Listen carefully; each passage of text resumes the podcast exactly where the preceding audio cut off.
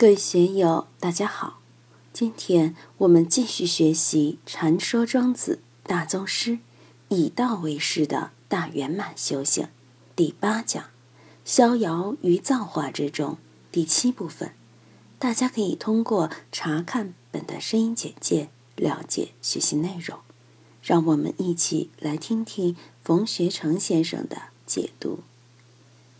马祖悟道的时候，怀让禅师并没有给马祖打气嘛，百丈悟道完全是在劳动过程之中。师徒本来准备到农田干活，看见野鸭子飞来了，师父把百丈的鼻子一扭，成就了这么一个野鸭子公案。百丈大彻大悟了。临济开悟也不是在打气之中，尾山开悟也不是在打气之中，洞山包括赵州老和尚、云门祖师、唐宋的所有这些祖师，没有一位是在打七的时候开悟的。现在看重打七，好像打七是唯一可以使我们开悟的场所，未必是啊。我就愿意和大家在一起，长时期的互动，彼此心心相印，是长时间互相心意识的真正融通。在这么一个过程里面，老师心明眼亮，看见学生差不多了，就用一种特殊的方法让学生明心见性。这个在禅宗里面叫淬琢铜石。母鸡孵蛋经过3期21天，小鸡要成熟了。小鸡在蛋壳里面啄，老母鸡同时帮着它啄蛋壳。老母鸡啄早了，小鸡没有成熟，出来就是死鸡一个。老母鸡若啄迟了，小鸡没有力量出来，就闷死在里面了。禅宗里面有这样的公案。大会宗稿最初的一个老师是乐坛文准禅师，他在早年游方的时候，到了一个寺院里面，适逢寺院里闹鬼，原因是一个比丘参禅的时候有所悟，但他的师父是个瞎子，就说你悟了什么，胡说八道。结果那位比丘就得了失心疯，死掉了。他死掉了，但阴魂不散，每天在禅堂里面把师父们的鞋子、僧袍东搬西弄。厕所里别人在解便，他就把竹篾子递过去；别人在冲凉的时候，他又去帮别人提水之类的，还是很辛苦的，愿意为常住服务，死了都在为常住服务。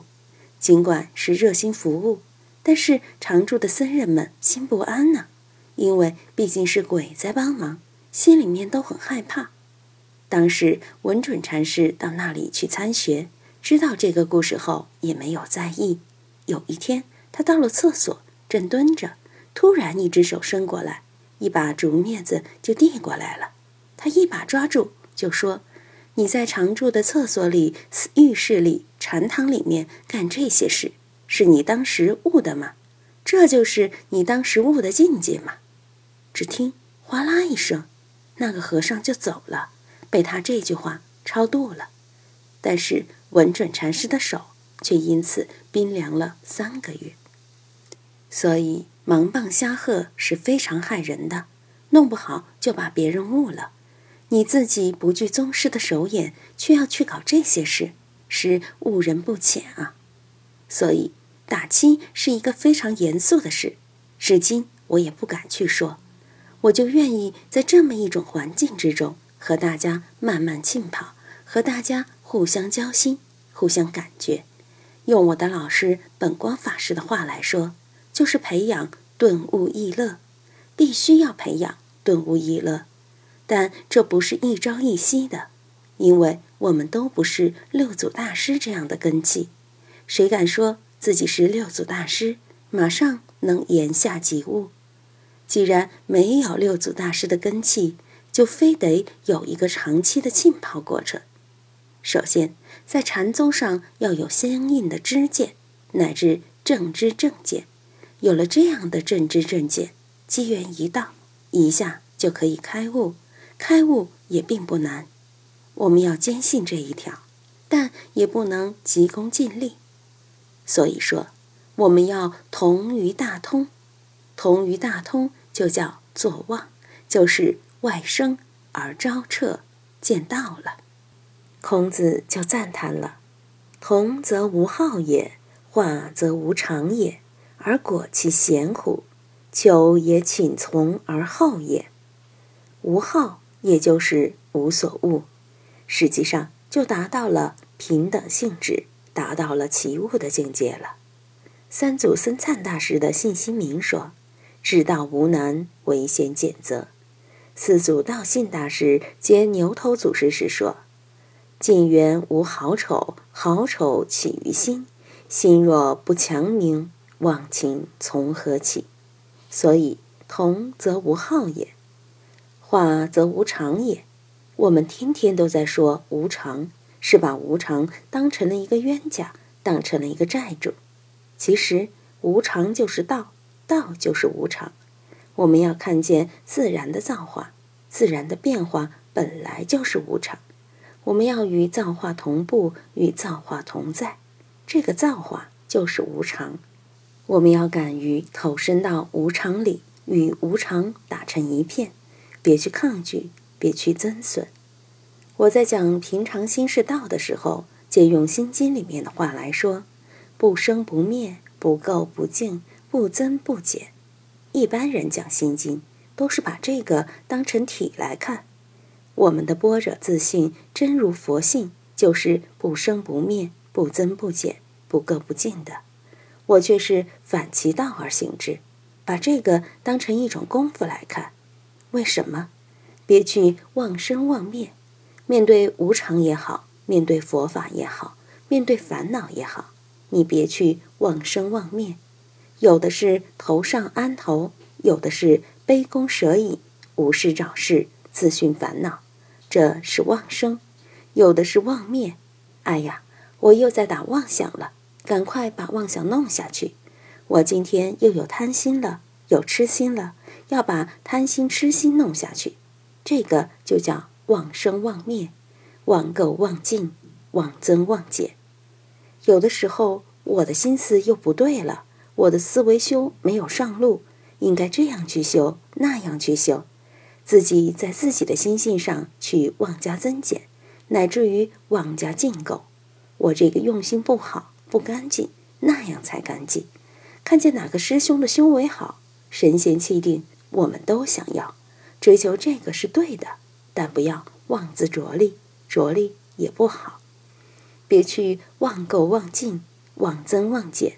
来的念头就让它来，要去了就让它去，来的时候不跟着它跑，去的时候也让它去，这个就是化则无常。有时候有点烦恼，有就让它烦恼一下嘛。当然最初入门的时候，有了烦恼就要去克制它，对治它。时间长了以后，烦恼就不起作用了。说破的鬼不害人。就我来说，现在有没有烦恼？也有烦恼啊。我经常也是妄想不断，但是这些烦恼都没有力量，奈何不了我。烦恼一来，妄想一来，一会儿就过去了，忘记了。如果我也像以前用功一样，哎呀，我又有烦恼了，我要把它排斥掉。这样反而就成了熏习烦恼，成了对烦恼的不断复制。严格来说，一个烦恼念头一来，只要不是有根的，只要不是有外缘在促成这个烦恼，很多烦恼都是随起随灭的。你不管它，一会儿就过了。如果你要去计较它，想要揪住它，觉得刚才那个妄想不好，我要去灭它，结果就会越纠缠越麻烦，越陷越深。所以我们要知道无常的妙处，烦恼也好，妄想也好，都在无常之中，来来去去，自然就灭了，不需要你去着力的。这可是修行的高妙之处。另一方面，有的时候感觉我今天好智慧啊，我的悟境好高明啊，很欢喜。过一会儿这种欢喜去了，哎呀，这个念头怎么提不起来了？我昨天清清楚楚，明明白白，这么光彩的悟境，今天怎么又是烦恼在肚子里打转？你就不知道这些都是来去无常的。久而久之，你才会明白，不去忘生忘灭、忘增忘减、忘垢忘尽是多大的本事。你不去管它，那么就化则无常，同归于大通之中。好的让它来来去去，不好的也让它来来去去。高速公路不能说只允许奔驰、宝马上去跑，奥拓、奔奔就不许上路了，那也不行嘛。国家的公路，任何车只要付了费，都有在上面驾驶的权利。大地上，鲜花有生存的权利，毒草也有生存的权利，豺狼、虎豹、蟑螂、老鼠都有生存的权利。你不能说把谁给灭了吧？所以我在讲信心明时说，留点烦恼养菩提，别把烦恼灭尽了。烦恼灭尽了，也就没有菩提了。好多人不懂这个道理，老是去训斥别人的烦恼，老是训斥别人有贪心、有偷心，他就不知道把这个转过来就是菩提。你把烦恼、偷心、积心灭尽了，那就一点智慧都没有了。所以修行呢，一定要留意这个的厉害。今天就读到这里，欢迎大家在评论中分享所思所得。我是万万，我在成都龙江书院为您读书。